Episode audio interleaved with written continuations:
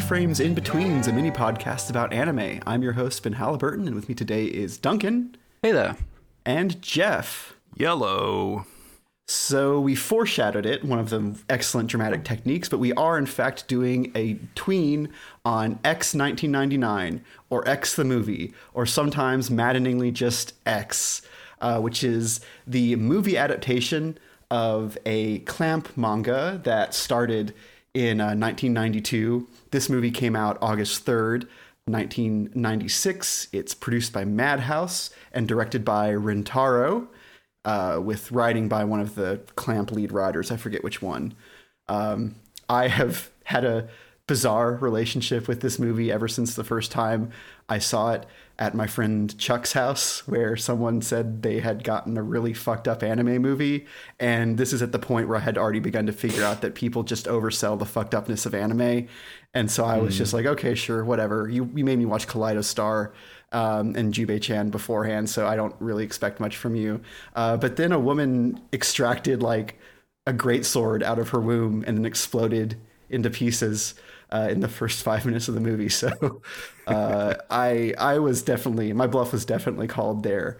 Um, to give a very light synopsis, uh, X is the story of a young man named Kamui who, through a series of visions, including the aforementioned mother exploding sword one, uh, realizes that he is the deciding factor in a battle between the dragons of heaven who want to preserve the earth as it is and the dragons of earth who want to uh, wipe it off and do a clean slate so that nature can retake the planet. Uh, and through a series of stunningly inconsequential battles, uh, his close friend, um, Fuma, the older brother of his love interest Kotori, at least notionally his love interest, uh, picks the other side and they fight and he cuts his head off. He, being Kamui, cuts Fuma's head off, although they're supposedly the same person and they refer to him as the other Kamui throughout the movie. Um, thereby securing a win for the Dragons of Heaven. But oh no, everyone in the movie has died. And like all of Tokyo has been destroyed uh, because of those worthless shields. So yeah, I went out. I saw this movie, and then I went out and bought a copy, a used copy for three dollars hmm. uh, from Movie Trading Company. It's in window box, which is really annoying to watch, and I have recommended it ceaselessly to anybody who wants just just an absolute. just an absolutely baffling hundred minutes of of anime fighting and portentous prognostication. So I'm curious what y'all think about it now that I've inflicted it on you.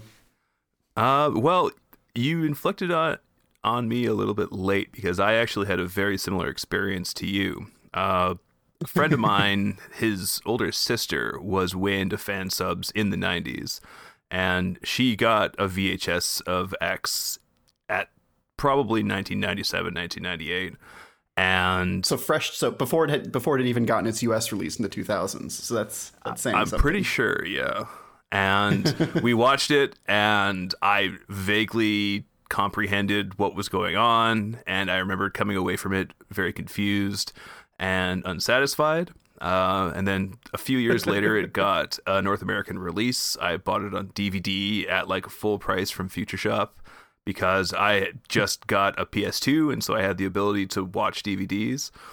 And that was a great time when everyone suddenly had DVD players now because of their PS2. Yeah, that was amazing. Hmm. And yeah, I, I, I watched it once more then and was similarly confused. And then I watched it again now because somebody uploaded it to YouTube, so I didn't have to get my DVD out. Uh, with a pretty decent uh, translate or uh, like translation in the subs, and I mm-hmm. came away with a little bit more. I'm I'm better at filling in the blanks than I used to be. I mean, there's, there's not much. There's a yeah. lot of blanks.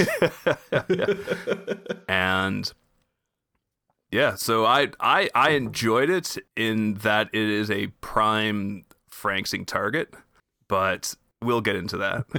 I think like the fact that I was like laughing at it in the first two minutes is is not necessarily the greatest of signs because I, I, I wasn't supposed to be laughing. It's just they'd decided to put an echo on on someone's scream of anguish, and so it's like ah ah, really corny, really weird, and just a, a very strange production decision. And like I think something which I can say for this is that generally its art is pretty good. It certainly had some money thrown at its um, various uh, destructive uh, attacks on uh, Tokyo, but I I gotta say the cast in terms of the VA work was completely forgettable to me, and and, and frankly bad in some moments as well. Like there were some points where you were obviously supposed to think someone was cool or someone was tragic, and they just sounded terrible. Yeah, I was surprised when I was looking at this that uh, that uh, Kamui is voiced by Tomokazu Seki, um, who is uh, has a very notable performance in Escaflowne, uh, only a couple of years later or a year later. But here, Kamui is a non-entity. Everyone, as you say, Duncan, is like really overselling their lines. There are a lot of people who they expect you to think that they're cool but first of all, their powers are either poorly defined or seem like an overlap of someone else's powers. This is, I think, one of the biggest weaknesses of just the the movie as just uh, a data object is that you expect everyone to have like different superpowers, and that's not how it happens.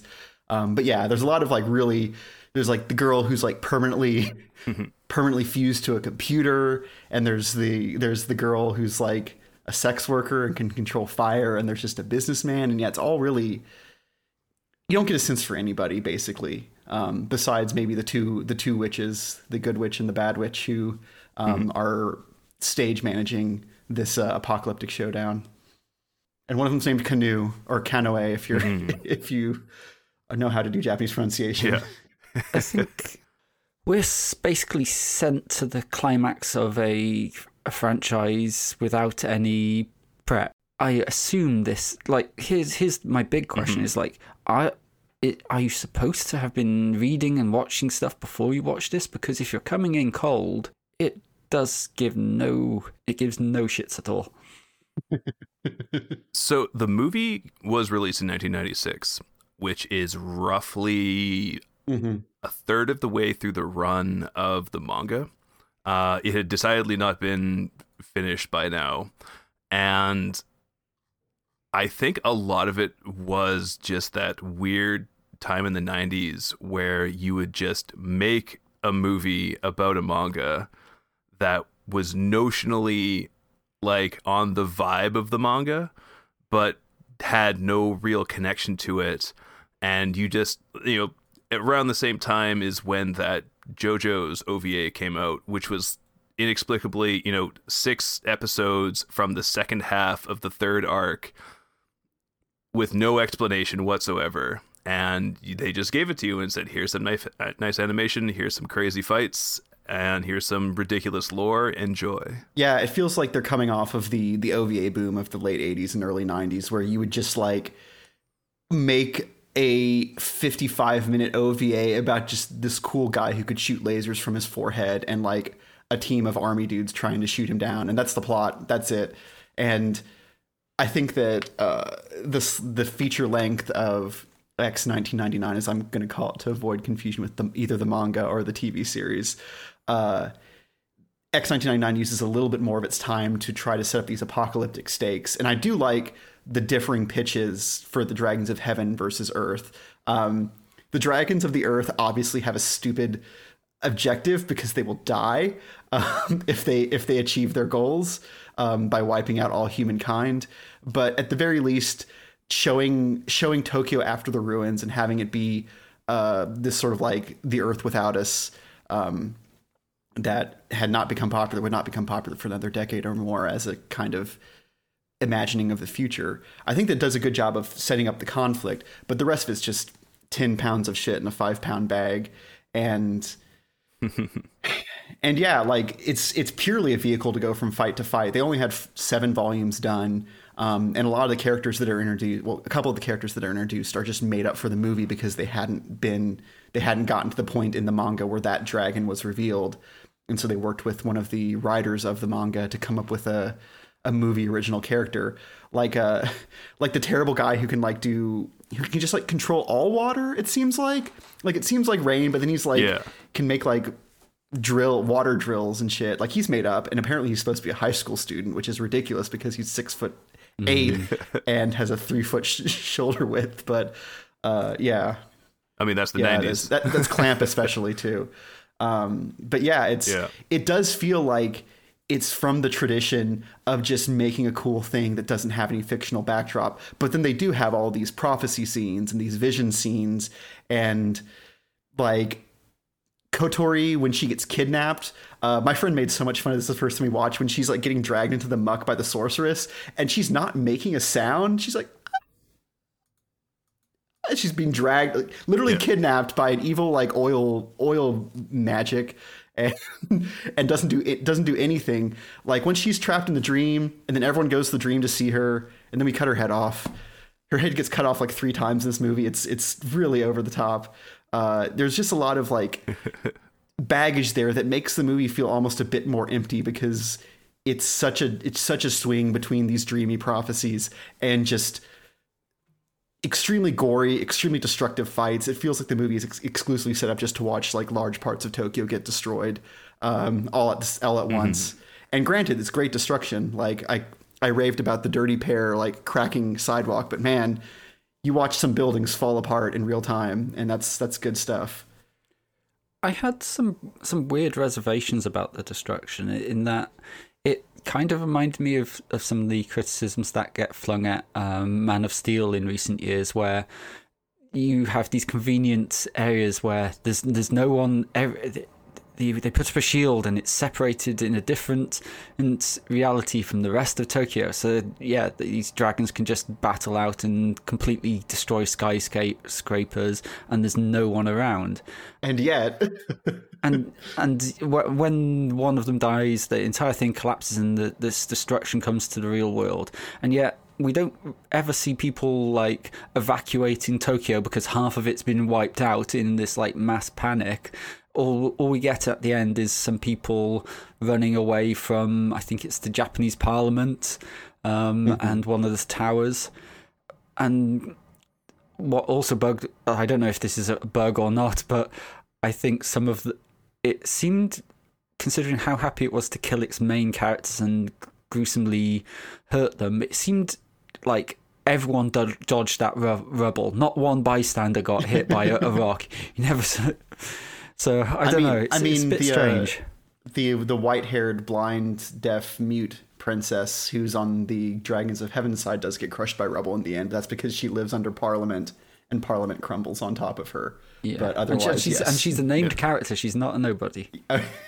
Hey, look, Duncan. They have twenty characters. They have to they have to name, characterize, and then kill off. So they don't Yeah. have time for for extras. One thing I found sort of fascinating, and this is this is me going to full Frank's mode now, so full warning. The the degree to which the movie is just utterly bleak and hopeless is sort of mm-hmm. fascinating because the the dragon like neither side has a positive vision for the future. The the dragons of Earth want to destroy humanity and return the Earth to its natural state. But the dragons of heaven have the exact same vision of the future, but instead of thinking that it's good, they want to fight that future. They're afraid of it. When uh, Hito, the good witch, the good witch Hin- of the Hinoto. of the heavens, Hit- Hinoto. Hinoto. She shows Kamui a vision of the future and it's like Tokyo destroyed. And she says, you know, please help us stop this from happening. Whereas uh, Kanoe, aka Carla from Lodoss War, uh, gets Fuma to join. She shows him basically the exact same vision of the future and says, look how wonderful this is. Yeah, it's a matter of lighting almost. That's that's all it is. Yeah, and it's also interesting that you know the, the the conflicts take place around these landmarks in Tokyo, which in the fiction of the show have a like a mystical barrier that prevents the dragons of the earth from destroying the earth, whatever.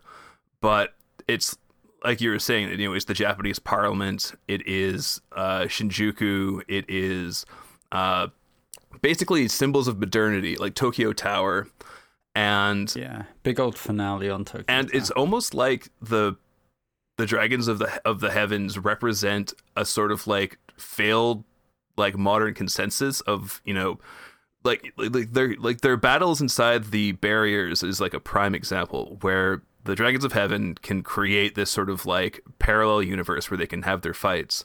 But if they lose that fight then all the destruction that happens comes into the into our world. And that means that you know they you know they ostensibly oppose the dragons of earth who want to destroy the earth but they believe that like oh we can we can use this same destructive power for good. We'll just like we'll do it smart. We'll do it selectively. We'll only kill the people we want to kill. And oops you know our mistake our bad. We accidentally destroyed five square kilometers of tokyo.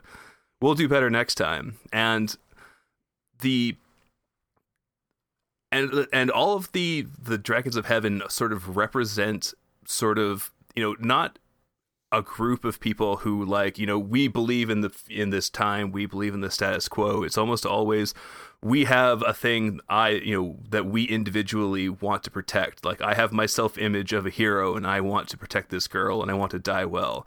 Or the the businessman who has his family. Or the uh, the sex worker with a heart of gold who like you know she loves her city and she has her like Christian faith, but none of them are like enthusiastic about the way things are. Like Hinoto, the blind priestess, is effectively enslaved by the parliament who use her for their political games.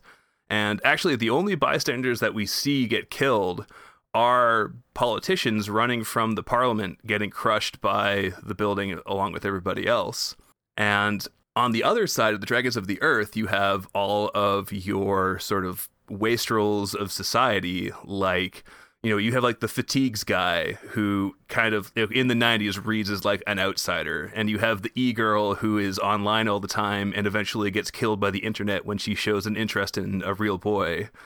And they sort of, you know, they represent a, you know, a nihilistic hopelessness that turns into just mindless rage and you know most of them actually get killed by Fuma when he's completely overtaken by the like dark Kamui persona as a sort of you know nod to the fact that like yeah these guys have sort of given into their hopelessness and if they've been destroyed by it but on the other side simply opposing that hopelessness with no better vision of the future is not serving the dragons of heaven any better and it's it's in that that I think the conflict depicted here is kind of interesting. Like even the water guy could be read as because this is the 90s, so like the vision of climate disaster in the future was that the world would be flooded because of climate change.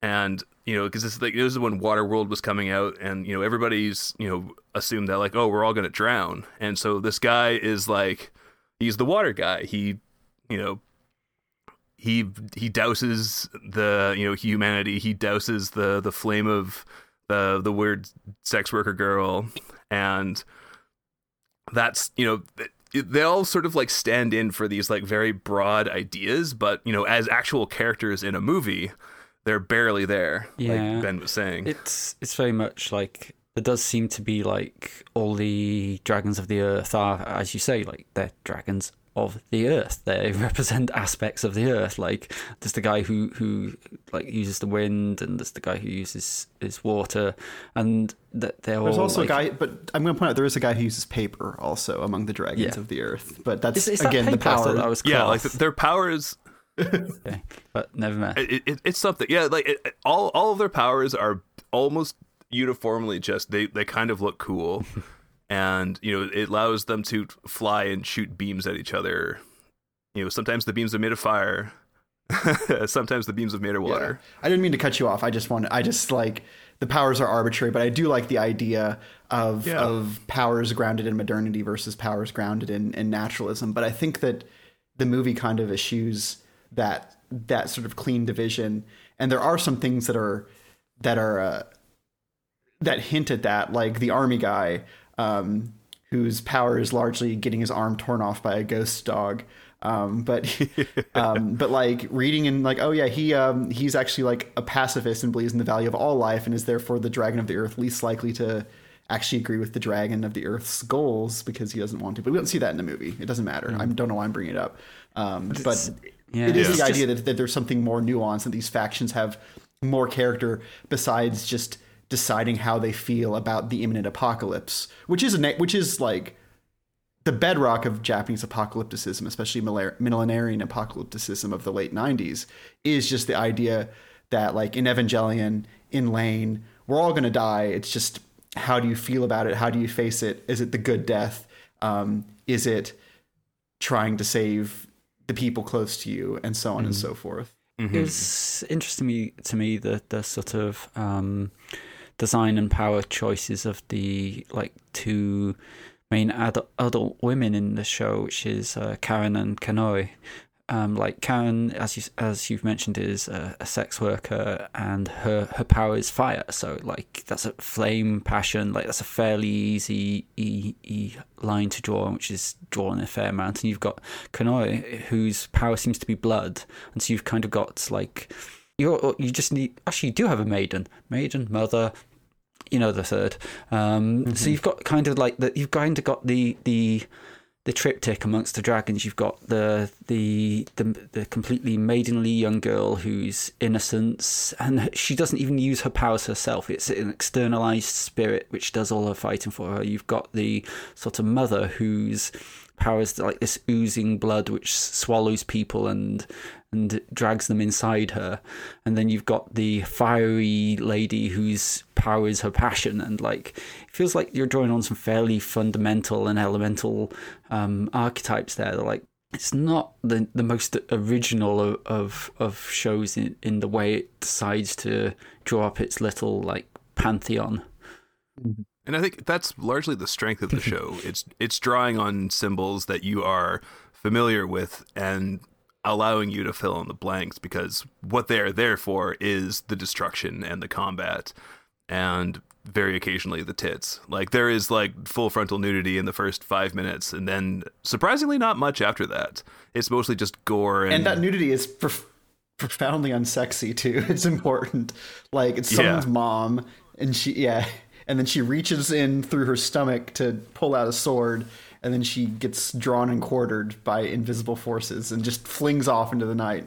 Um, which is apparently something that literally had like like I, reading the synopses just to make sure I hadn't missed anything in my nth view, viewing of this movie. Like that's something that's like a literal that literally happens uh, accordingly, uh, and it's just it's unreal. Like the idea that there is stuff going on, but there there is are gestures to depth that the movie's just completely uninterested in exploring. I think is part of what makes the movie fascinating, um, because obviously someone someone wouldn't set out with a pad of paper and make this movie exactly how it is de novo from from scratch like this is obviously just one of the most like aggressively like compacting brutal ada- adaptations i've seen especially in the anime space and it's funny the ways that the movie suffers from it and doesn't really suffer from it just because the the different uh, expectations of a shonen plot and shonen characters and a resolution. Or I guess this is this is closer to seinen, isn't it? Yeah, I don't know. What are way. genre, what are genres Actually, anyway? I, I think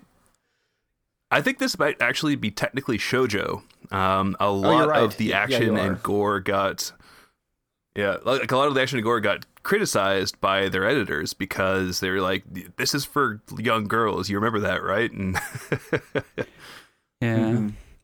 I, th- I think you're pr- certainly you're right that the designs are uh, as typical with Clamp leaning on the shojo side. Um, they're not as um, exaggerated as something like Exaholic, for instance, but they're certainly tall, thin men abound. Um, yeah, very, like yeah, like the '80s, like desire for like giant cut triangle shaped guys with enormous chins had not quite worn off. You still then. get one guy you know, who's, who's, as Ben says, the the, ex, the the military guy who's still kind of like the buff old man who they randomly wander into in the street one day, seemingly. Like he's just He's like, "Hey, your dog. Ah, my arm."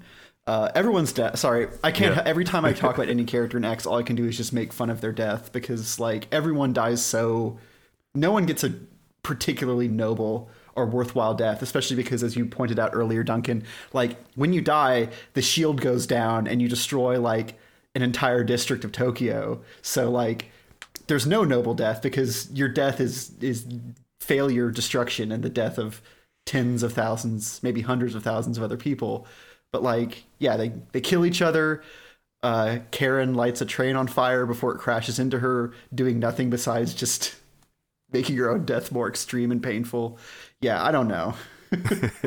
I mean, that kind of brings us like uh, literally to the, the crux of the thing, which is the the finale, where after this uh, hundred or so minutes of um, uh, fighting and big battles, they charge at each other with short, with swords, and one just cuts the other's head off. Like it's kind of matter of factly. Like there's there's so little build up to Kamui actually doing something. I think it's like the first really aggressive action he takes in in the whole thing. Is he, he just like gets his sword sword out, chops the other guy's he- head off, and that's that. It's like the whole whole film is him being told to get into the robot, and when he finally does, he's so overwhelmingly powerful. He one shots the the his supposed dark equivalent, which I I can't, I don't know if is that is that exactly what they're going for. Like this guy is so powerful, so completely,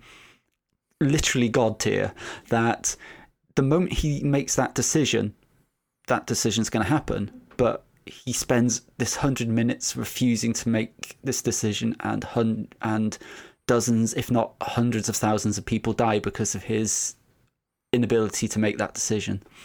So the the contradiction of the main character Kamui is that he wants to protect Kotori and Fuma, uh, his two childhood friends. He has this godlike power and he's destined to be the deciding factor in this battle, but he doesn't care about the battle. He only wants to protect his friends. But his inaction largely, you know, re- results in the death of uh, Kotori and Fuma turning into a monster.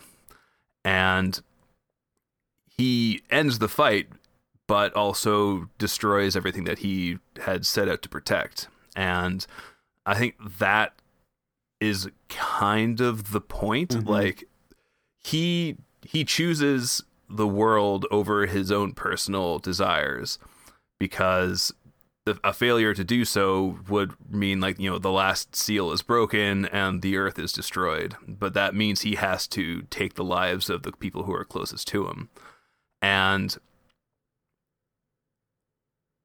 the fact that the the fight is over so quickly is basically because that was the fight that he'd been having with himself for the whole movie. You know if he had he I, I, can't remember if he ever actually had the opportunity to do it sooner because that's another failure. Like there's he's never really actively refusing to live up to it. He basically just sort of listlessly meanders Mhm. around you know sort of tells anybody who he comes across like oh i just want to protect my friends and everybody's like yeah okay There's a big thing going on just- though. and it's like i guess yeah, it's like I guess I guess you guys are the ones who are opposing the people who have captured my friends, so I'll join you. But I don't want to. I don't care about the world, and like, and so in it, it's kind of a failure on that front because it, it's never really made explicit that he, he's having to make a choice. You know, to you know for you know the benefit of the world versus himself, which everybody else is sort of just either afraid of the future or wanting their own selfish desires. And you know he overcomes that and breaks the cycle and you know but and then like and then you know the movie ends literally seconds after he cuts off his best friend's head and you know he's cradling his hmm. severed you know head and then the the credits roll and there's like there's nothing else after that like it's just the best the best emblem of this of this movie's obsession with decapitations is just ending with a guy holding a head and crying about it. But yeah, Yeah. I- It, it's really frustrating. I agree that that um, Kamui's never never really emerges as a character, despite being named Kamui Shiro, so like White God, which is a hell of a a hell of a choice. But um, Yeah. but yeah, just the the fact that like he doesn't make the decision. Fuma just gets his like time to end the movie switch flipped and then just goes through killing the rest of the cast and finishes with Kamui who kills him out of sheer necessity. So that's kind of a, a weird wrinkle. Sorry, Duncan, you were going to say something? Yeah, um, I just wondered uh, uh, a bit about um, uh, uh, Kotori's uh, role in this because she gets fridged fairly badly, I think, in a way, like kind of like horrendously for minutes on end. Yeah, yeah, like it seemed. Yeah, fridge for two different characters who are also simultaneously the yeah. same character. Because I, I want, I, I obviously because this is so abridged, like we have to like wonder like how much her role is compressed, and I, we sort of see Fuma finally go like full, full mad, mad. I'm gonna kill everyone when he draws this sword from uh, Kotori, having previously sort of started his journey down to this by seeing Kamui kill her with the same sword. Um, and I, I throughout the the early part of the thing, there's a couple of scenes where uh, Kamui he walks up to a, a bedroom where Hitor- Kotori's sleeping, and she's like, "Oh, something's growing inside of me," and he's like uh, repelled by it and and goes away and it seems seemingly no f- further investigates that and I'm kind it kind of seems like the question which that leaves up in, in, the air to me is like this sword which is inside her is supposedly represents her pure love for Kamui and so if he had could he have took that sword slash embraced her love in a way that means she would have not been damned, and it was only the fact that he was basically too scared to make this declaration of love for her, which ended up in her getting destroyed and damning her his own uh, best friend in the same thing by his cowardice. I'm probably going to. I mean, I think that is a really interesting observation that is unfortunately undermined by what Ben was saying earlier, where his own mother also explodes as a sword is drawn out of her, presumably having been created through the same love energy. But that's never explicitly stated. You know, you're just these are all just connections to be made by the viewer. And the and the but most I and the most frustrating thing, furthermore, is that uh, is that like you won't get the answer if you read the manga because the manga is running on a completely separate train of events, um, especially by the time that like that sort of stuff with Kotori starts happening. It makes me want to read the manga because people love X, but the movie doesn't really give you a reason why. Sorry, go ahead, Jeff. um, yeah, I was just gonna say that I think Kamui's inability to act to save Kotori because he sees Fuma at the same time doing this, and he's paralyzed by the fact that you know these are the people I want to protect, but to stop this, I will have to break my promise. And then you know the bad thing happens, and I like mostly the movie is just about like, hey, violence is bad, and a cycle of violence will lead everyone to tragedy, and you have to break the cycle of violence. Like I think if if this movie has any message whatsoever, it's that. Mm-hmm. But symbolically it's very muddled and confused and like ben was saying very packed with you know yeah 10 pounds of shit in a five pound bag and you could and uh, but i think i think that you know the idea that you know he could have prevented it by accepting her earlier is I think as good a uh, a read on it as yeah. I like that. I like that, that movie. I'm coming up I wish with. I could have watched that movie, but instead, yeah.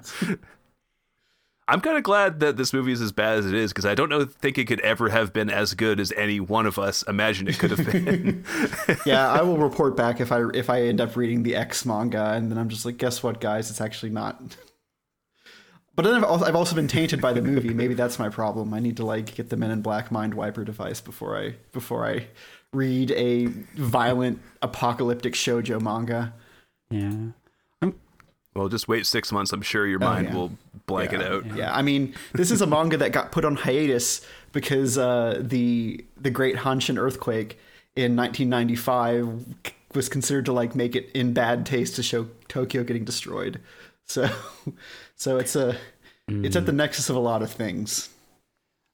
I'd be interested to know who the, the sort of key animators were, and like, there's someone out there who animates Debris really well, and I'm sure sure they've gone on to great things. But and I guess that's the the the other thing to say is like its animation is very much of its time. It's very much of the high budget cel animation era, um, which it I, I I cracked a smile at the in the opening um, credits for when they had the I think the Kadokawa logo on, and, and there was this very bad CGI dragon, and it, it was like, ah, that's the era you're from. No, no CGI versus um, um, hand drawn argument here. it's it's pretty clear where where one is and where the other is.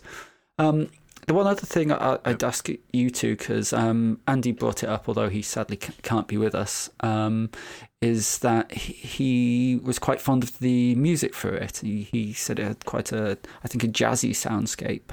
Yeah, yeah. Um, the the music uh, person in charge of music is Yasuaki Shimizu, um, who, in terms of anime work, had had only done um, new Tetsujin 28, Shin Tetsujin 28 back in the 80s.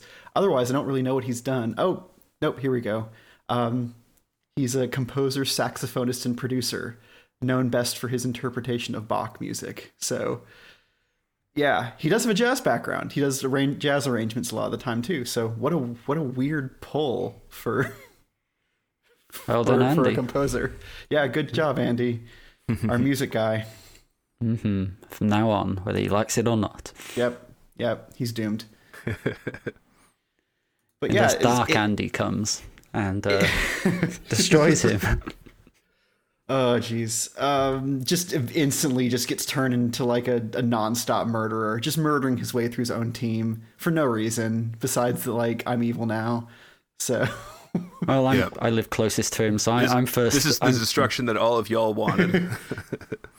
he has his final confrontation against Ben after he's he's worked his way across the states. there's a lot of America Destroy. I mean, I was going to make a joke earlier when Jeff was talking about about two sides with equivalent visions of the apocalypse. I was like, "Yep, it's like being a it's like being a Democrat voter in 2020." But um I, you know what? I was gonna like talk about like how this is a movie about the failure of liberalism, but I wasn't gonna go there. But then you went there, so now I get to go there. no, Nah, it's I think we've just been there. That's that's it. Yeah, it's the reds. It's the it's the reds versus the whites, Jeff. it's it's it's it's, it's, it's a revolutionary show.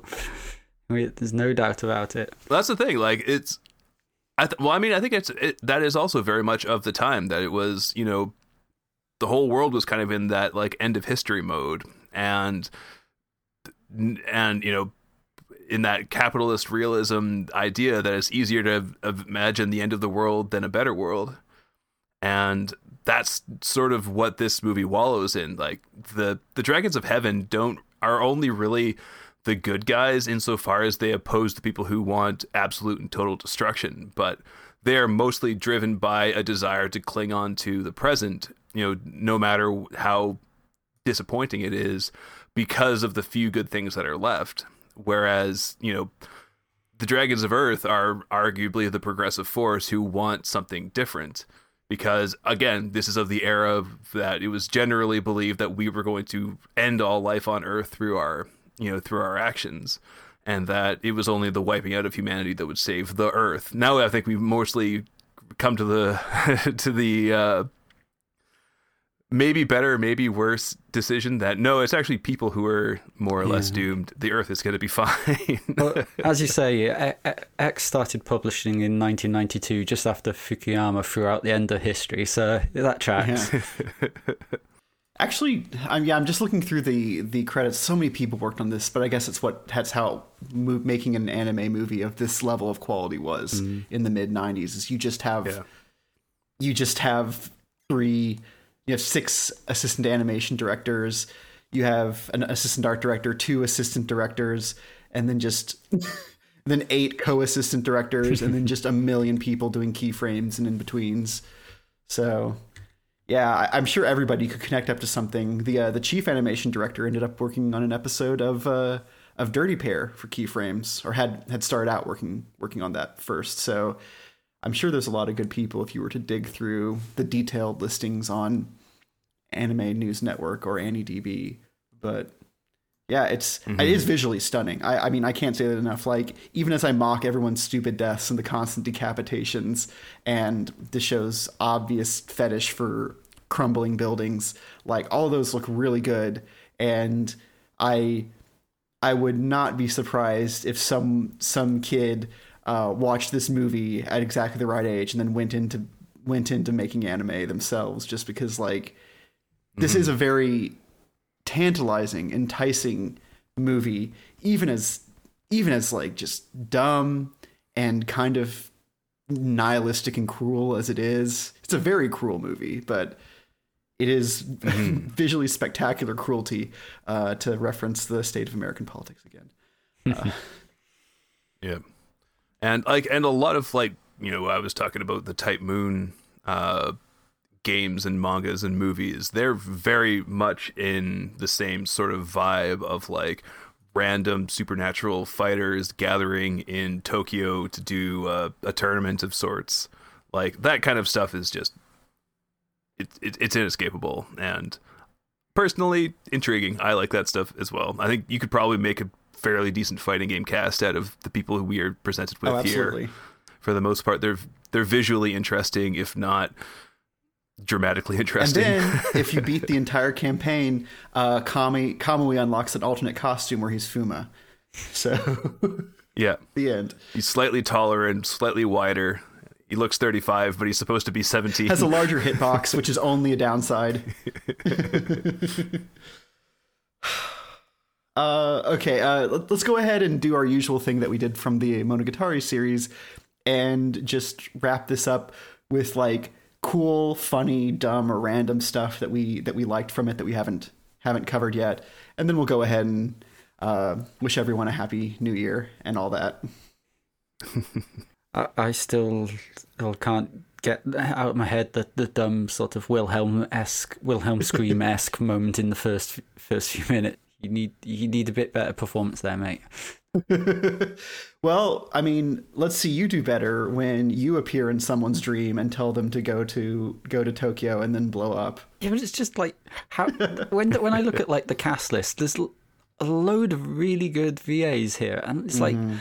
It just is it's just so forgettable. Like just just absolutely nothing for them to work with, or I don't know. It's just like good good VA performances can really sell something. Like even when it's it's really bad, but this just like. I don't know if it was just like spinning their wheels just because there's literally no purchase in the plot for any characterization to be drawn, or just like directors like, yeah, just speak in the mic, yeah, whatever. Just just read read what's on the paper. But like, yeah, the the the hacker girl is Kotono Mitsuishi. It's ridiculous. One of the greatest living, greatest ever voice actresses, and they just stuff her inside a computer for a bit, and then she dies. And that's mm-hmm. all. Bye. Go on, you two. Moments. All right. I was going to say, I really like that Satsuki and the Beast, her computer, that you were just talking about, sort of makes it possible to cast this as like, oh, this movie predicted Gamergate because you had like Jeff. the bad guys who were just like a bunch of like edge lords and dumbasses and one girl who is going along with them and then when she shows any romantic interest to anybody her demons who live inside her computer consume her and kill her and say nobody else can have her but us and it's just like oh that's that's it's grim but also darkly pretentious and also a little bit pretentious And on the other side are sex workers and women who own dogs. So yeah, that definitely does does track. Um, yeah you've got your you got your mommy blogger on one side and you got your like e-girl on the other side oh geez, Jeff. Uh, I mean, so uh, I think I've mentioned all the things that I that I really find just like fast pressure points of fascination.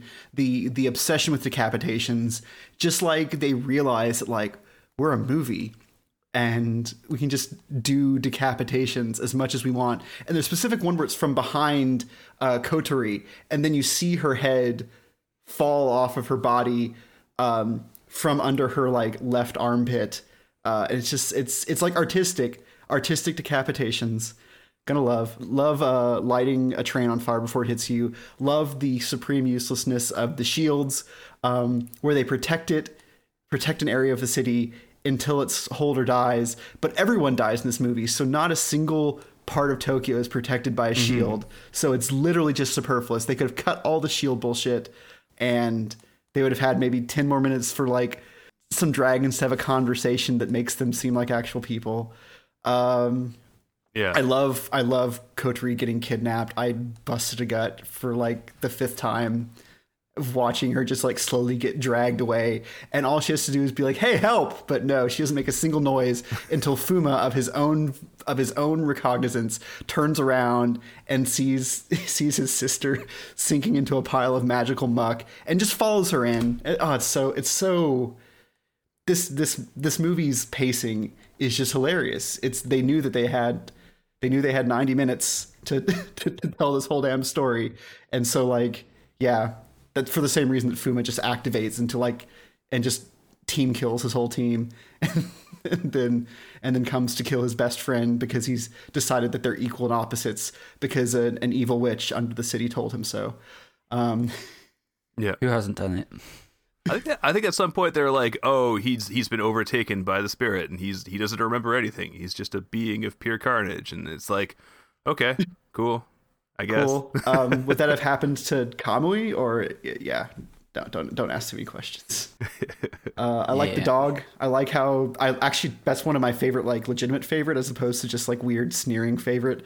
Uh, is is the the army guy like petting the dog and then she they like walk on and she's like wait a minute my dog's a ghost how can he see it and then they, then they have a fight because it's it's X nineteen ninety nine. Yep.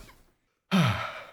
Apparently in the manga, that guy becomes their friend and switches sides, and then later on gets killed by Fuma. See, that's cool. Like the fact that the fact that it's just like the way that the movie just takes it as given that there there are seventeen dragons of the earth, there are seven dragons of the earth, seven dragons of heaven. Don't ask so many questions. Uh, we'll win if we kill all of them. They'll win if they kill all of us. It's, it literally feels like someone trying to explain like TF2 capture the flag or something to someone real quick. Just don't ask. There's seven classes. And it just, kill everyone you see. but but the, the thing is that there isn't seven dragons of the earth. There's there's one point where somebody's like, wait a minute, uh, uh, uh, uh. Because like I think it's only six characters on the on the heaven side. Oh really? I thought I always thought it was seven and seven. because like like because I, I looked at the wiki and there was like a couple entries for the dragons of heaven who were just like oh this guy wasn't in the movie it just everything's moving so quickly and so confusingly that you just you never get an opportunity to count everybody who's on the Yeah, screen they just had to kill him off. I mean, like they're they're literally just grist for the mill. So yeah. Oh, I also found out just looking at the, looking at the uh, Wikipedia page right now that's called X because it's a common variable and it's a generic placeholder for anything. It has no fixed meaning. And also, it's a cruciform. awesome, love this. Man, things were so possible in the early '90s. You could just write apocalyptic fiction about anything. I'm I'm envious, honestly. just this weird, just weird, that's all we had to look forward to back this then weird syncretic apocalypse where just like yeah, Tokyo's the center of it. There's like some onmyoji flavored stuff there, but it's not really brought to the fore.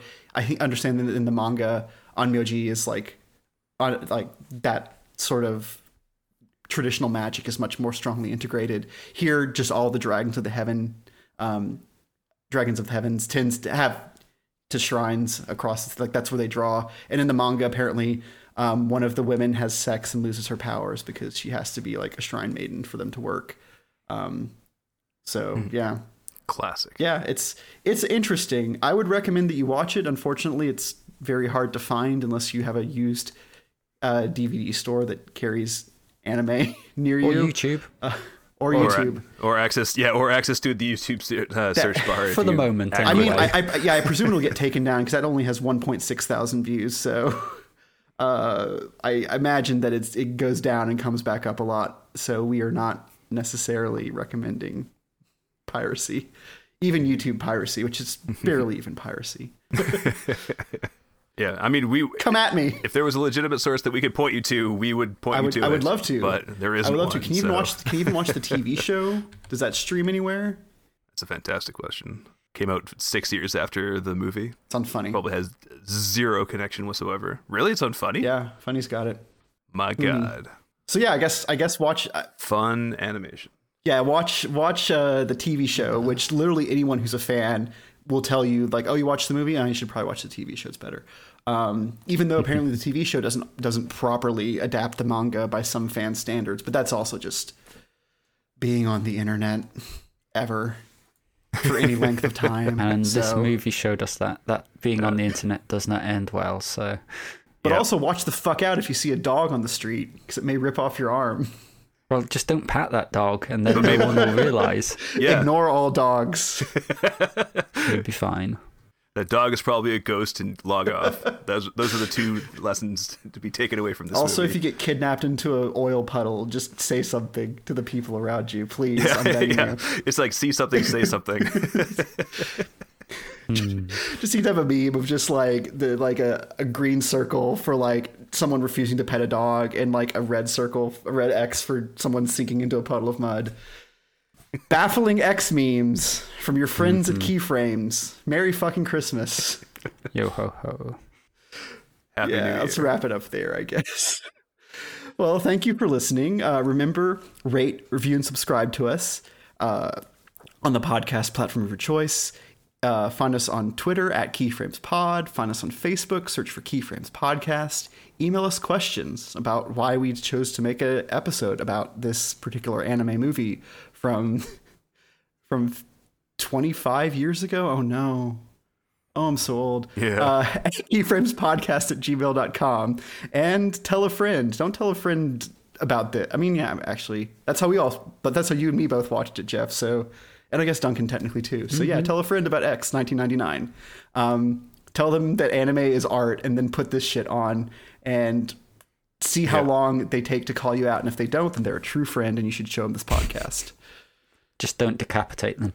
Just don't decapitate them. Don't let them kill their sister to get a sword to try to kill you because they've convinced themselves that they're your polar opposite. Yeah, That's probably not, not your you. friend. Yeah, they're not mm-hmm. you. You Yep. say goodbye. Goodbye. Goodbye.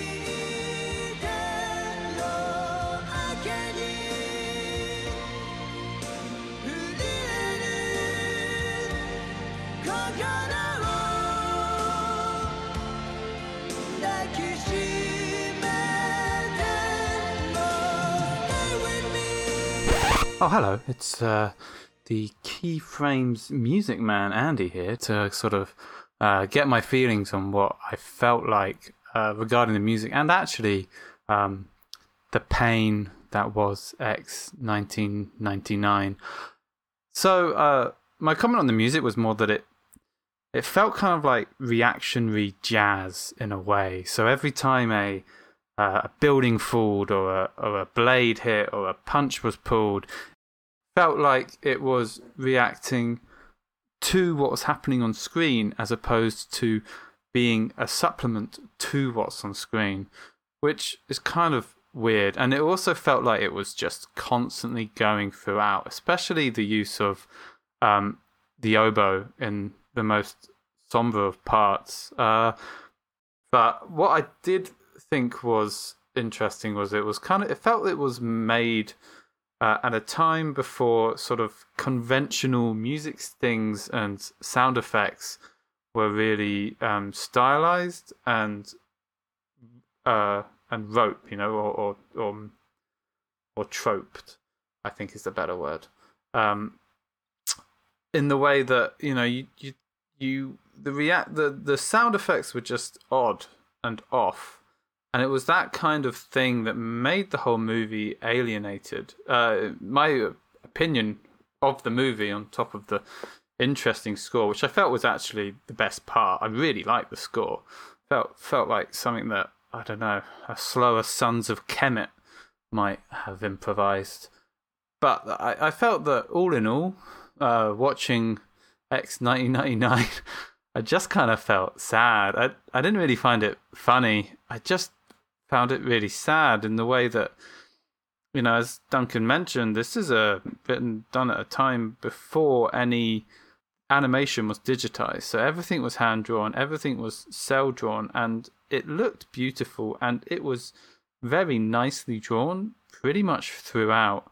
Sure, they reused a couple of Sakuga when a building would fall like four times, but all in all, it was mostly independent and new cels, and it, it just made me really sad because they obviously, I mean, watching the whole movie, you must feel that it's a bit of a stinker. It didn't really make sense, and, and it was confusing at best, and I, it just makes me wonder, sort of, at that moment of a director or of a film write, film creator's sort of journey, you've spent so much money on making this thing only for the end result to be kind of pants. Like, couldn't have escaped everybody to know that this is not a very good movie. But somehow they they released it, and I don't know. It it was interesting. Again, like I thought, the characters were non-existent. Fighting characters is the best way to describe it. They really just came and punched a few dudes and died. Um, it was hard because the characters weren't developed or interesting. Uh, occasionally, you just have to get any sort of cues and prompts from what they're wearing and how they're acting and how they're talking. Uh, to be honest, I actually didn't find most of it confusing or like lost on me. It just wasn't very interesting. Uh, I think that maybe me watching too much anime at this point has sort of given me the the shorthand visual styles and elements that has made me comprehend and understand what's going on a lot quicker than maybe people in the 90s watching this anime and just being like this is a, a wild show um, so none of that was really lost on me it, it was just not very interesting and not very fun um, I didn't really laugh at all, if I'm being perfectly honest. I just just sat there wondering why Ben even recommended me this movie. Um, I won't be recommending it, not even as a laugh, I don't think. Yeah. Um, also, the other thing I just want to mention the force fields thing, uh, that's not technically true. The Tokyo Tower was saved uh, at the end, but, you know, every time a force field came up for every character, um, it did kind of feel us like a death flag. Like, oh, this person's going to die. No, this person's going to die. No, this person's going to die. And to be honest, I, I felt it was more of like a film like Fist of the North Star. You know, we talked about it in previous episodes. It, it's just a compilation of best bits that are animated beautifully so people can really enjoy it. I thought that that was the same thing with this, but from the sounds of things, it doesn't even like it followed the manga. So I don't know what the hell they were doing. Maybe they just got excited because the the golden anime boom, so they were like, just pump out whatever you can now because people loved the animes. So I don't know. Overall, it was a bad film, and I felt sad for watching it and thinking of how many how many people's lives and stress and anxiety was poured over this 90 minutes of fairly average movie. Uh, and don't don't just tell anyone, Ben. Uh, if I were you, I'd tell the person who um, who liked to show you really like graphic descriptions and images of people cutting heads up their heads off and then showing them from multiple angles.